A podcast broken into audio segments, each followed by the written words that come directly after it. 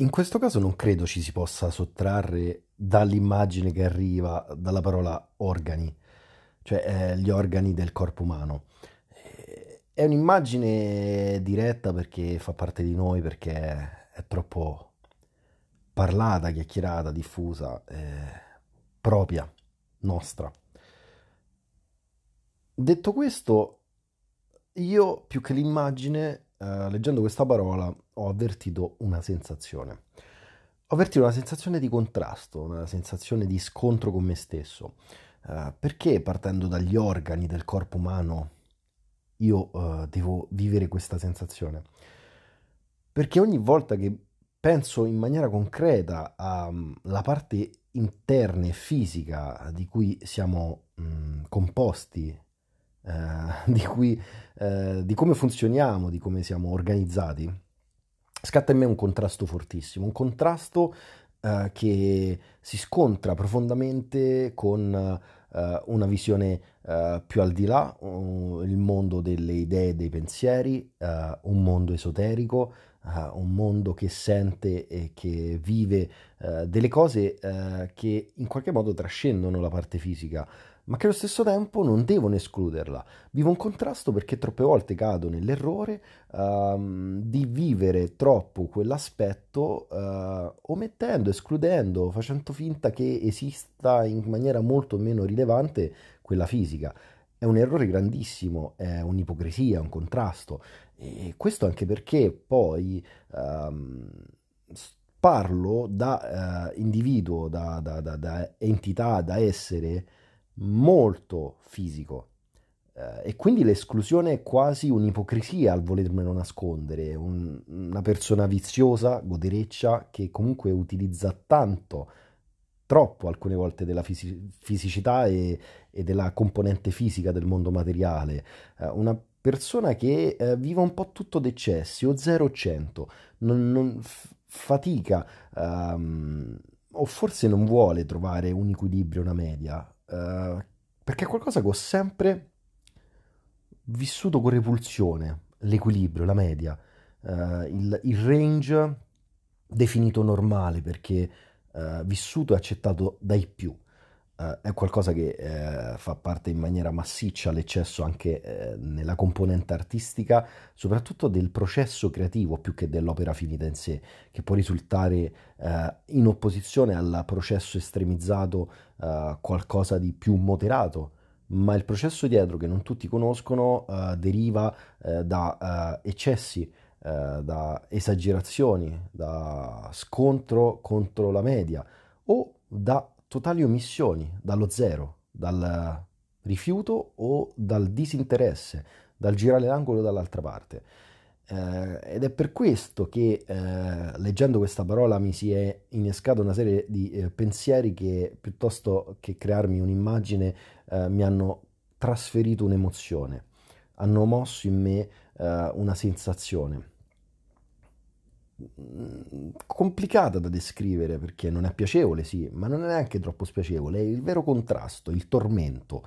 eh, quella sensazione che ti dice guarda che tu ti stai nascondendo quanto sei anche materiale, eh, quanto sei vizioso, quanto sei eh, eccessivo in tanti aspetti. E questa cosa è pazzesca perché mh, nel tormento eh, riesco a, ragionare e proiettarmi nel qui ora, nel presente, eh, no- notificando a me stesso, eh, stando attento, eh, analizzando concretamente questa cosa è così, questa cosa esiste in questo modo, tu sei così e quindi non pensare che se vuoi eh, continuare a sviluppare un tuo lato che senti più tuo, devi nasconderti l'altro, perché è un errore madornale, è un errore da principiante in alcuni casi. Eh, e questo è importante perché poi svela tutte altre sfaccettature della, della mia persona, del, del mio io, del mio carattere. Eh, e ancora una volta vedo quanto eh, questo esperimento mi sta eh, emozionando, mi sta soddisfacendo, questo eh, podcast sperimentale, queste parole connesse, eh, perché continuo a sviluppare, a, a, snocciolare, ad analizzare, a scoprire sfaccettature del me stesso partendo da dei collegamenti che nascono da una parola che è generata in modo casuale da un generatore casuale di parole eh, che si trovano dentro un dizionario, eh, il dizionario completo della lingua italiana, come ho raccontato e anche nel trailer. Mm, e eh, racconto eh, e, e, mi confronto e comunque negli aggiornamenti che svolgo su Telegram sul canale Alessandro Sorace al Sorace eh, cerco in qualche modo di eh, far conoscere eh, vari aspetti che ho trattato per esempio parlando di eccessi ho parlato dell'arte eh, che sia pittorica a, o fotografica o video installazioni sono cose che comunque condivido in quel canale e che questa immagine eh, me l'hanno in qualche modo fatta riemergere, riaffiorare. E l'altra parte eh,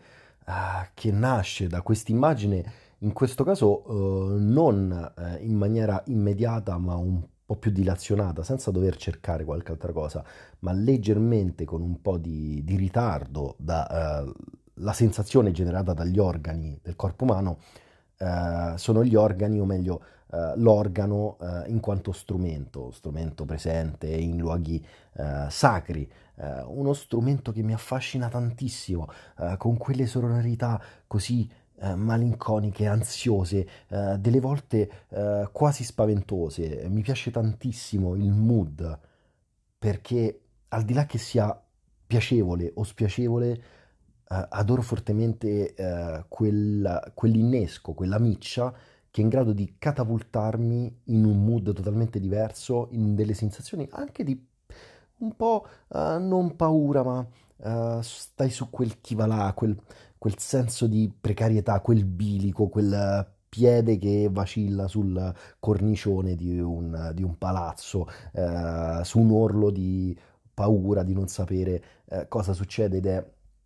pazzesco quello che mi trasferisce l'organo suonato. Uh, mi fa impazzire perché vivo questa cosa nel contrasto più profondo del sacro e profano, qualcosa che dovrebbe essere sacro, la sacralità che dovrebbe trasmettere pace, tranquillità, uh, calma, sicurezza, fede e speranza, uh, in quel contesto, proprio per contrasto, invece mi trasferisce quell'ansia e quella paura che ha un senso sull'essere umano, perché se ci pensiamo, tutte le componenti horror che fanno più paura vivono di contrasti. Eh, non fa paura il, l'adulto, fa tanta paura il bambino nel contesto horror, perché è perfettamente l'opposto, eh, fa paura il sacro in un certo frame, fa paura l'immagine sacra se rifremmata e rincorniciata in un contesto uh, più pauroso o un po' più um, così, uh, un, un po' incerto, un po' zoppicante.